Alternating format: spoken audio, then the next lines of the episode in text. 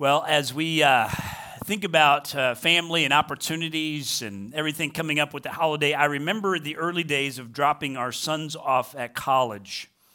Uh, there had been a whole lot of planning and preparation and conversation and instruction. You know, all of that goes into that. But when it came down to the time to leave them by themselves on a college campus, I would find my mind once again kind of flooded with these last minute reminders and encouragements. Like oh wait you know don't forget this and oh what about that? And you know oh yeah remember this. And they were those were usually met with something like dad i got it right? Um, now, except for with Owen, our, our fourth son, who's, uh, when he went to college, it was more like, all right, dude, like, just make sure you eat and change your sheets once, you know, this semester. We'll see you at Thanksgiving. You know, it's kind of like, you know, but, but the loving heart of a parent, right? You have those kind of moments with your children. So as we come to the end of this letter, the Apostle Paul shows the heart of a concerned and loving parent. In fact, in the opening greeting, Paul referred to Timothy as his true child in the faith. We looked at that in chapter 1. So we note the, like the special unique bond and relationship that the apostle Paul and this young pastor named Timothy had. And Paul wrote much to address the specific matters of the church in the ancient city of Ephesus, and he instructed Timothy on how to lead and what to teach throughout the letter. Now, due to the timeless and universal nature of God's word, we also benefit, right, from these Holy Spirit inspired words of Paul. This is why we believe that the Bible is our ultimate and authoritative source of truth. It is God's inerrant, sufficient, and inspired revelation to us. And as Paul begins to pen the final words of this letter, we get lots of reminders and kind of final encouragements to ponder. So let's, uh, let's do this. I want to, we've done this uh, uh, from a time to time uh, throughout our study, but I invite you to stand with me. We're going to read the entire uh, text that we will focus on today. So 1 Timothy chapter 6, verses 11 through 21. If you don't have the English Standard Version uh, translation in your hands, it'll be on the screen for you to follow along as we read. So let's read out loud the word of the Lord together. But as for you, O man of God, flee these things. Pursue righteousness, godliness, faith, love, steadfastness, gentleness. Fight the good fight of the faith. Take hold of the eternal life to which you were called, and about which you made the good confession in the presence of many witnesses. I charge you in the presence of God, who gives life to all things, and of Christ Jesus who in his testimony before Pontius Pilate made the good confession to keep the commandment unstained and free from reproach until the appearing of our Lord Jesus Christ, which he will display at the proper time. He who is the blessed and only sovereign, the King of kings and Lord of lords, who alone has immortality, who dwells in unapproachable light whom no one has ever seen or can see. To him be honor and eternal dominion. Amen. As for the rich in this present age, charge them not to be haughty, nor to set their hopes on the uncertainty of riches, but on God, who richly provides us with everything to enjoy. They are to do good, to be rich in good works, to be generous and ready to share thus storing up treasure for themselves as a good foundation for the future, so that they may take hold of that which is truly life. O Timothy, guard the deposit entrusted to you. Avoid the irreverent babble and contradictions of what is falsely called knowledge, for by professing it, some have swerved from the faith. Grace be with you. And Father, may your Spirit guide us as we seek to understand your word. And uh, so go before us, I pray, in this time. In Jesus' name, amen.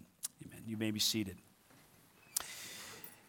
Well, in verse 11, we see Paul kind of beginning to round out his letter to Timothy. And he begins with uh, kind of this contrast. But as for you, O man of God. So, what's he contrasting? Well, in verse 10, he had referenced and described those who wandered from the faith because of their love of money. Instead of truly pursuing Christ, they had put on a form of godliness that was only for selfish gain. So he says to Timothy, one who was a leader there in the church, right? He says, Don't be like that. Don't utilize godliness for personal gain. But as for you, O man of God. And as I contemplated that um, description, if you will, that Paul gave to Timothy, man of God, I wondered this week if you, as you think about others, as I think about others, what would we need to observe in someone's life? in order to refer to them with this description O man of God, O woman of God. What would be true of their life that you would give them such a description? Here, Paul, we know he has this close relationship with Timothy. He had identified in Timothy his heart for Christ and his pursuit of, of, of the ministry that God had called him to. And, and so he refers to, Oh, man of God. It's quite a description. And I pray that that's true of our lives as well. Now, Paul gives his answer to the question, what would you need to observe? He says, first of all, a man of God, as a man of God, flee these things. Not out of fear, right? But to escape something that is of danger. And wisdom, uh, knowing that what you are fleeing will not produce the godliness in your life. Flee. It's dangerous. Run from it. Paul likes this imagery of fleeing, of, of running from something. He mentions it a couple times in his letter to the Corinthian church in 1 Corinthians in chapter 6 verse 18 he tells them to flee sexual immorality. In chapter 10 verse 14 of 1 Corinthians he tells them to flee from idolatry. And in the second letter he wrote to Timothy, 2 Timothy 2 uh, and 22 he says flee youthful passions. Paul likes this idea, this concept of, of thinking about the Christian life in one regard as fleeing from that which does not produce godliness in your life. One of the clearest examples we have in Scripture of, in the Old Testament, a man named Joseph.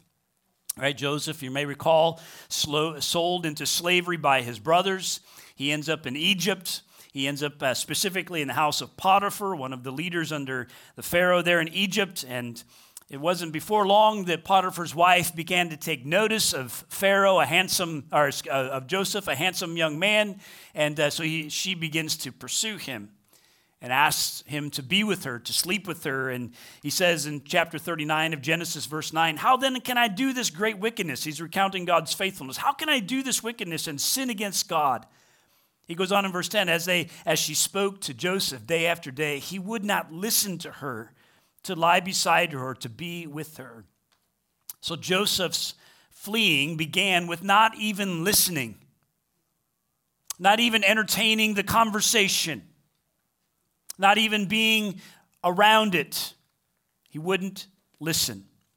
And the same was to be true for Timothy, right? Don't listen to these irreverent myths and these silly teachings. We've seen uh, referenced throughout the letter. And so in that in that city of Ephesus, right, that within the church, there was that that was being promoted, things that were that were just babbling, things that, that Paul concluded like these are these are not things that produce godliness. This is unsound doctrine.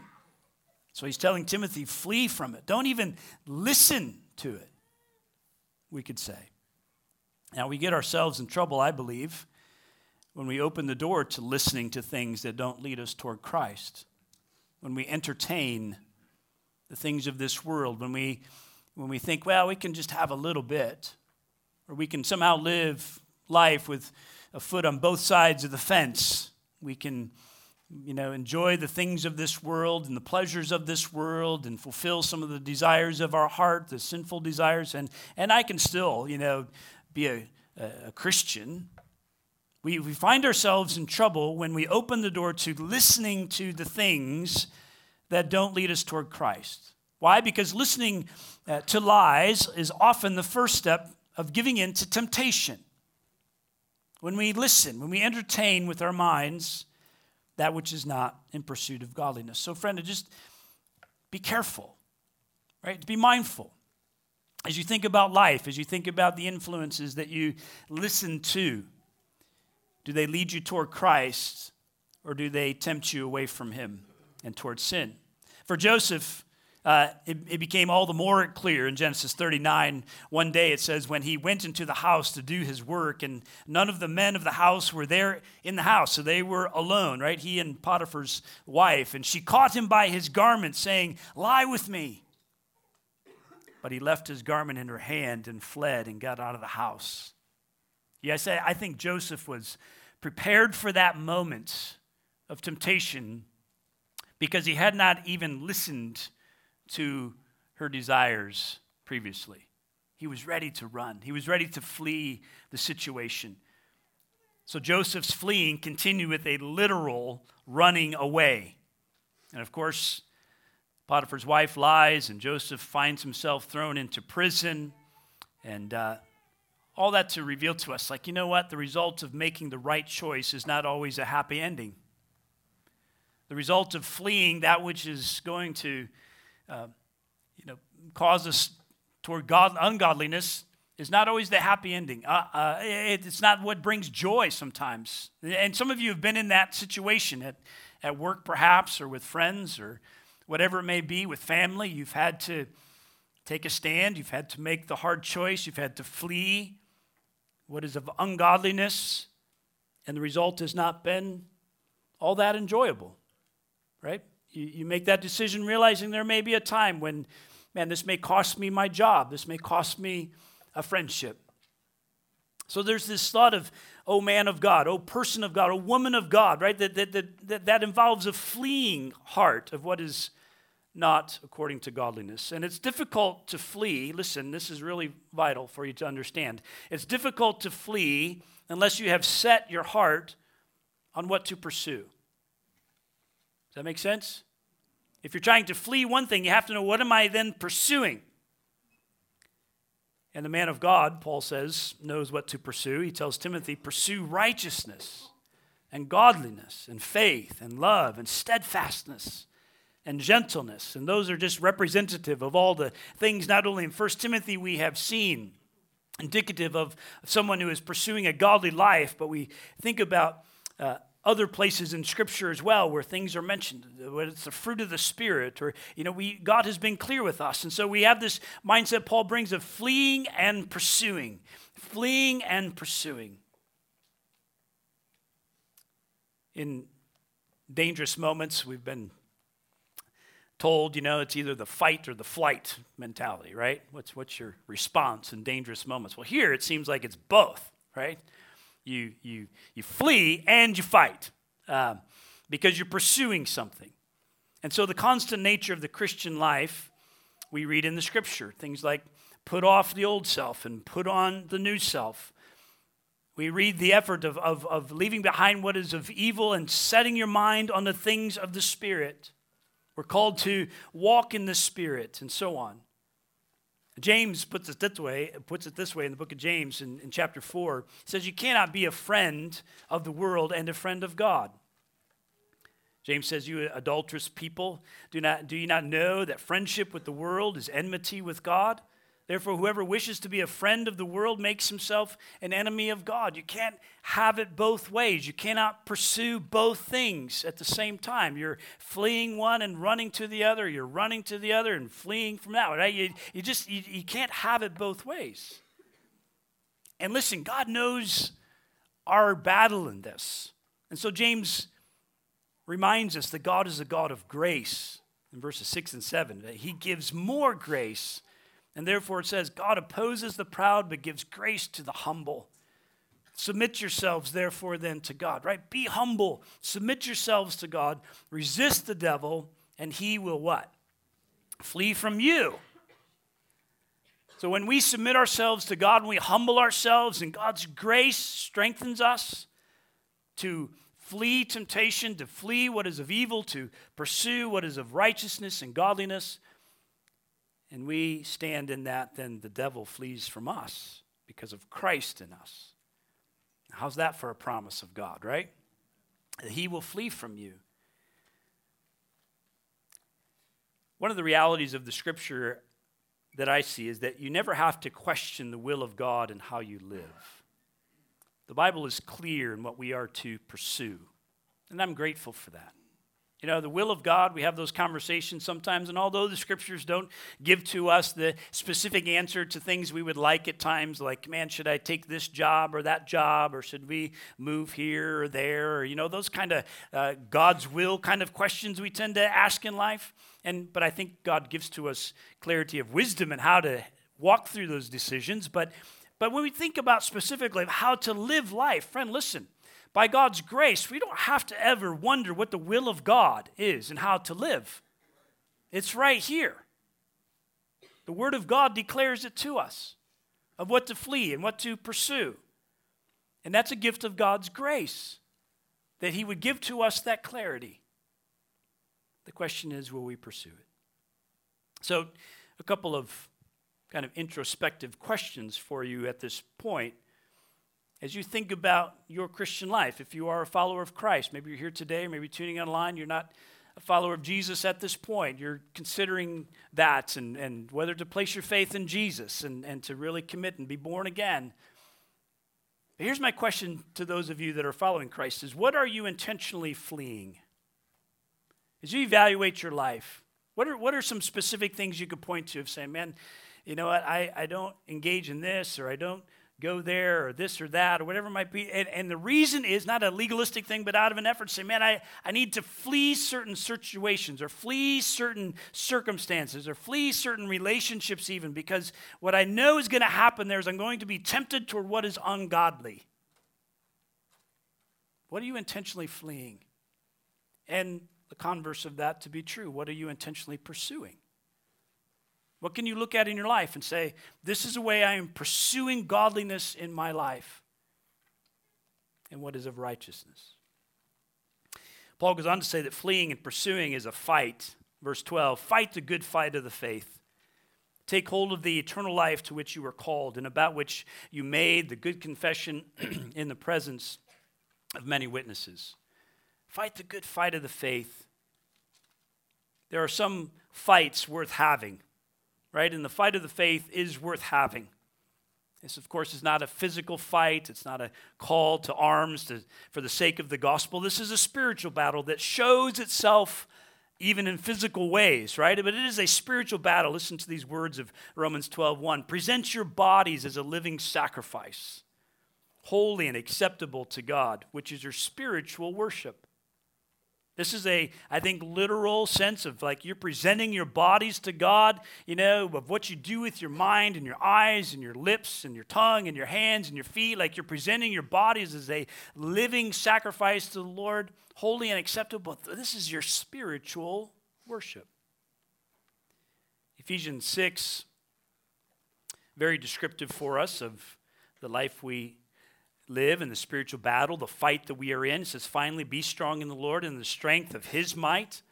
Put on the whole armor of God that you may be able to stand against the schemes of the devil.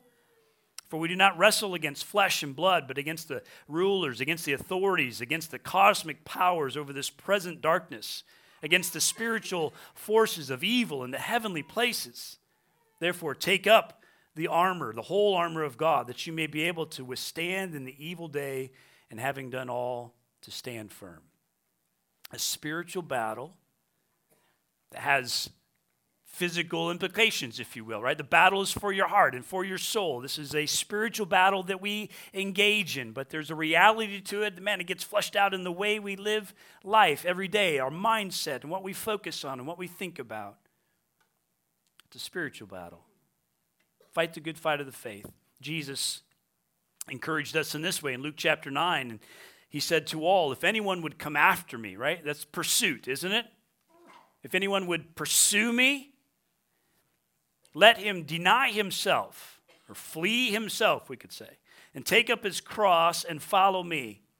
For whoever would save his life will lose it, but whoever loses his life for my sake will save it. For what does it profit a man if he gains the whole world and loses or forfeits himself? You see the heart of that? Pursue me. If you're going to pursue me, if you're going to follow me, take up your cross daily. Now, what is the cross, right? The image of the cross, of course, represented death. The symbol of the cross was, a, was an image of death. When, in the day when people saw a cross, what they thought of instantly was crucifixion. punishment. And so, what is the cross for us? Why would Jesus tell us to take up our crime? I mean, didn't he die? Yes, Jesus had to die on the cross for us, right? That was his sacrificial death once and for us. But here, once and for all. But here, he's telling us to take up our cross. What is that? Well, it's that daily mindset of, of crucifying the flesh, the sinful desires within, fleeing that to pursue godliness. So he continues in 1 Timothy in verse 12, you know, he says to take hold of the eternal life to which you were called. Take hold of it. Cling to it. Grab onto it.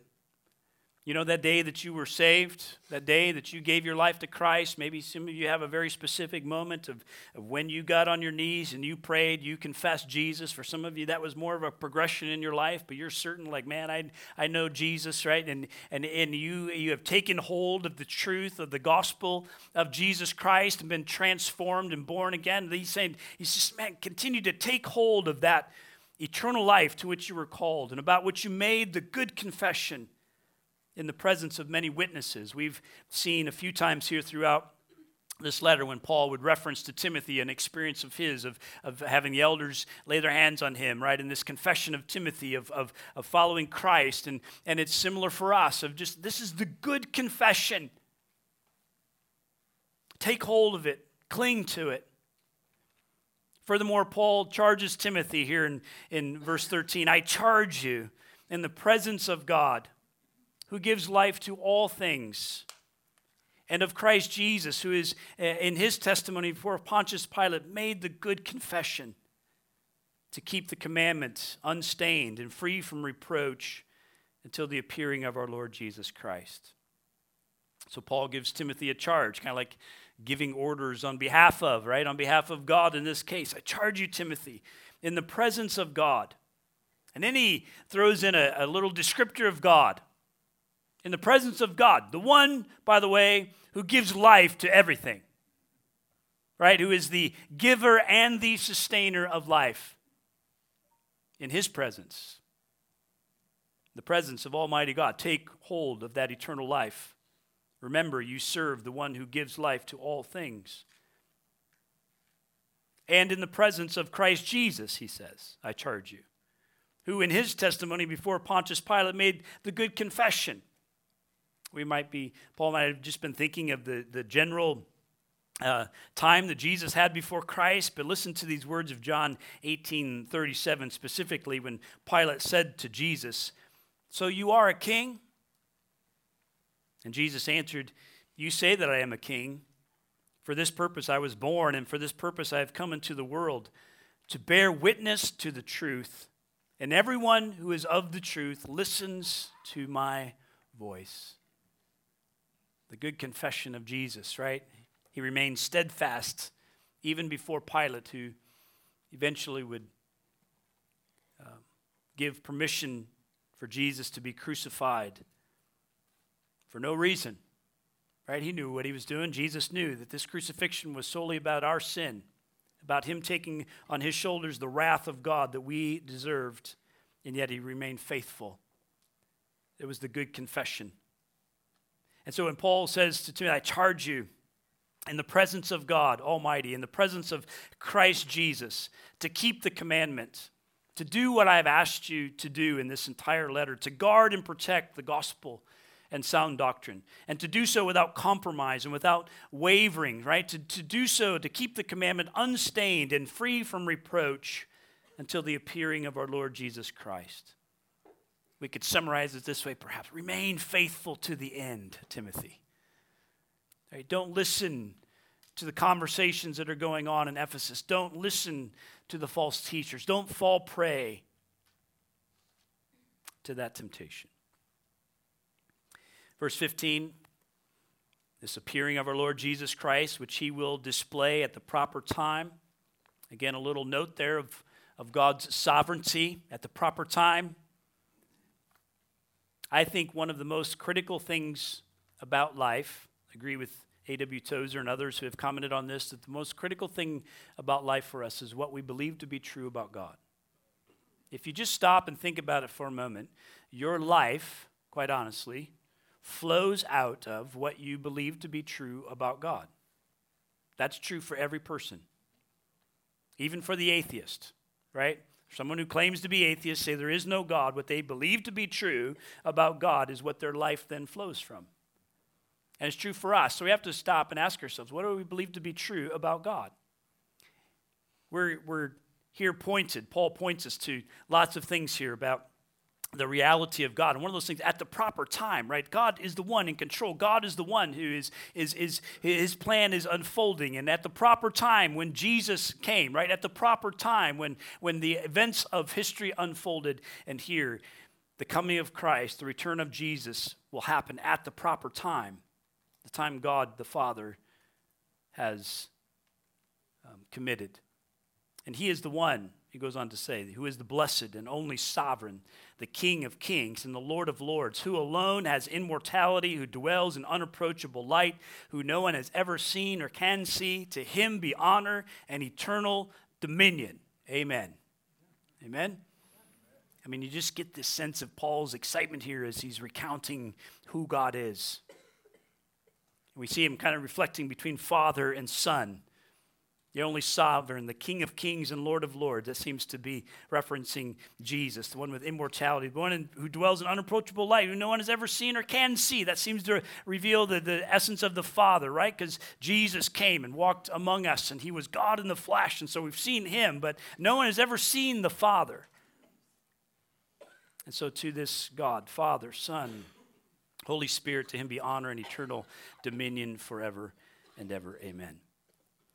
John chapter 1, verse 18 says this No one has ever seen God, the only God, who is at the Father's side, meaning Jesus. He has made him known. So we know what God is like as we study the life of Jesus. And to him be honor and eternal dominion. Amen. Praise be to God. Now, as you read this, you even kind of responded to a little bit in your own amen as we read those verses. We sense the enthusiasm. It's almost like this sounds like the rousing end to a motivational speech. Like, I mean, you expect, you know, them to just rush out the door, you know, down the tunnel and take the field and just smash the enemy, right? That's what we would envision here. But with the heart of a loving parent, the reminders come. Oh, don't forget, right? Verse 17. As for the rich, Timothy, remember in this present age, charge them not to be haughty or to set their hopes of the uncertainty of riches, but on God. Here's another thing about God, who richly provides us with everything to enjoy. Friends, that's the God of grace that the Bible reveals. A God who would give to us everything to enjoy. And, and I know sometimes that's hard to, to, to, to process in the midst of a life that is, that is full of, of, of uh, uh, grief and sorrow at times and things that cause confusion. And like, what, what is it that God has given us to enjoy? Well, if we go back to Genesis, right, and we look and see when God created and He made Adam and Eve, what did He say to them? He didn't, you know, he didn't kind of put them under his thumb and say, you have to obey me and blah, blah. No, he says, here, here's, here's my creation, right? To rule over and to have dominion and to enjoy. And God has continued to have that heart. Even though our sinfulness has brought brokenness to the world, God says here, I give to you everything to enjoy. Man, what a blessing that is. And so they, the rich, he says in verse 18, are to do good, to be rich in good works, to be generous and ready to share, thus storing up treasure for themselves as a good foundation for the future, so that they may take hold of that which is truly life. It's another phrase I love in this text to take hold of that which is truly life. Before in verse 12, we saw Paul say, Take hold of the eternal life to which you were called. And now he, he says, Man, encourage them that they may take hold of what is truly life. It's not found in the things of this world. True life is not found in the, in the wealth and the riches and the plenty of, of this world that our heart so naturally wants to, wants to, to long for and to chase after. Says, no. May they learn to take hold of that which is truly life, life in Christ. Remember what we saw earlier. It's, it's, that, it's that contentment, right? That comes. Godliness with contentment is what? Great gain. Great gain. That's true life. Colossians 3 4 says, When Christ, who is your life, appears, then you shall also appear with him in glory. I just love that uh, emphasis of Paul as well. When Christ, who is your life, Galatians 2:20 I've been crucified with Christ Paul says it is no longer I who live but Christ who lives in me and the life I now live in the flesh I live by faith in the son of God who loved me and gave himself for me. The final encouragement in verses 20 and 21 not really a benediction it's kind of this kind of bit of abrupt ending to the letter after he's giving these reminders. He says, Oh, Timothy. And you sense the, the compassion in his voice, you sense the tenderness in that. In the Greek, it's, it's, a, it's a endearment kind of thing. Oh, Timothy. Right? Guard the deposit entrusted to you. Avoid the irreverent babble and contradictions of what is falsely called knowledge. For by professing it, some have swerved from the faith. Grace be to you. He says, Stay faithful. Stay faithful. Flee ungodliness, pursue what is of righteousness and godliness. And he says to guard the deposit. What's the deposit? You go to the bank, you make a deposit, or you do it online now, you know, you deposit your check through online banking, whatever. You make a deposit, right? You're inserting, and, and, you've, and you've been granted something that you then put into your trust. And to guard the deposit, the fixed absolute truth of the gospel of Jesus Christ. Friend, we are not to add to or detract from. It's not our place to change it or to add to it or to think we have to catch the gospel up to our current understanding. Right? That's not our responsibility. Our responsibility is to take what God has given to us, the, the timeless, changeless, eternal truth of the good news of Jesus Christ, that which is of sound doctrine in accordance with the teaching of Jesus, and we are called and entrusted to keep it and to guard it and to protect it. And that's what Timothy was to do in his day. And it's our call today to fight the good fight of the faith, to hold tight to the good confession of the faith. And what is that good confession? That Jesus Christ is God in the flesh, the once and for all sacrifice for the sin of humanity and whoever believes in him and places their faith in him, they will be saved. So, first of all, friend, I would say to you if that's where you're at today, you need to know Jesus Christ as your Savior. You've never bowed your knee in humility to say, I'm a sinner and I need a Savior, and Jesus is the one. I believe in what He's done for me on the cross, and that God the Father raised Him from the dead, and that there is this eternal truth, there's eternal life in Him you've never taken opportunity to confess that, today can be your day. And in that, it would be a brand new start for you, a day of being born again in eternal life in Jesus Christ. Certainly encourage that. And for the rest of us, I would say today's our day to kind of revisit perhaps a resolve in our spirit of guarding what has been entrusted to us. This isn't just mine to guard, or our pastors to guard, or our elders to guard. It's ours to guard. You have a neighbor who needs you to guard the truth of the gospel and to share it with them well. You have a coworker who needs you, someone I will never meet and Rich will never meet and our elders will never meet. You have someone in your life who needs to hear from you the truth of the gospel. And so guard it and share it. Guard it doesn't mean keep it for yourself, okay? Guard it means do well to protect the sanctity of it and what God has given to us and to share it with them and to share it well. And may the Spirit give to us strength in that. So here's how we're going to finish. Instead of ending with a song today, figured it would be very fitting for us. We've sang some songs in agreement with, you know, thinking about God and His glory and majesty and our response to Him. And, and so now is kind of our, our time to say, hey, we want to pray in commitment to, to keep what has been entrusted to us. So there's just three things that might prompt you and what to pray for. And uh, we encourage you if you want to circle up with some around you, maybe your family, maybe there's a few around you, three or four of you that you could pray with.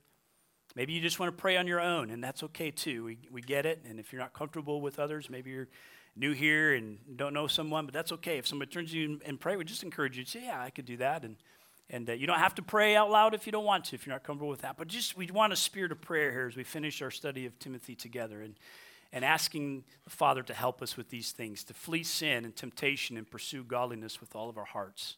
Father, help us to take hold of the good confession and to guard the deposit entrusted to us. And, and thirdly, Father, we set our hope on you. Help us enjoy, right? To, to, to, to be people of joy, to help us to enjoy what you have given, and help us to be rich in good works. Can we pray that together as we finish our time? And when you're, when you're done praying, you're dismissed, okay? Um, and so, but I would encourage you, even if it's by yourself, just, just take a couple of minutes and engage in conversation with the Lord. That's all prayer is. It's conversation with God. And uh, do that together as you're comfortable. And, uh, and let's bring our hearts before the Lord uh, in prayer together. Let me pray for you and we'll launch into that. Father, as we think about these things, strengthen us by your Spirit. Help us, Lord, to uh, flee, to pursue, to fight the good fight of the faith. Lord, to hold fast, to keep what you have given to us. Um, may we be wonderful servants who seek only your glory and your honor and your praise. In Jesus' name we pray. Amen. So take opportunity to pray together before you go.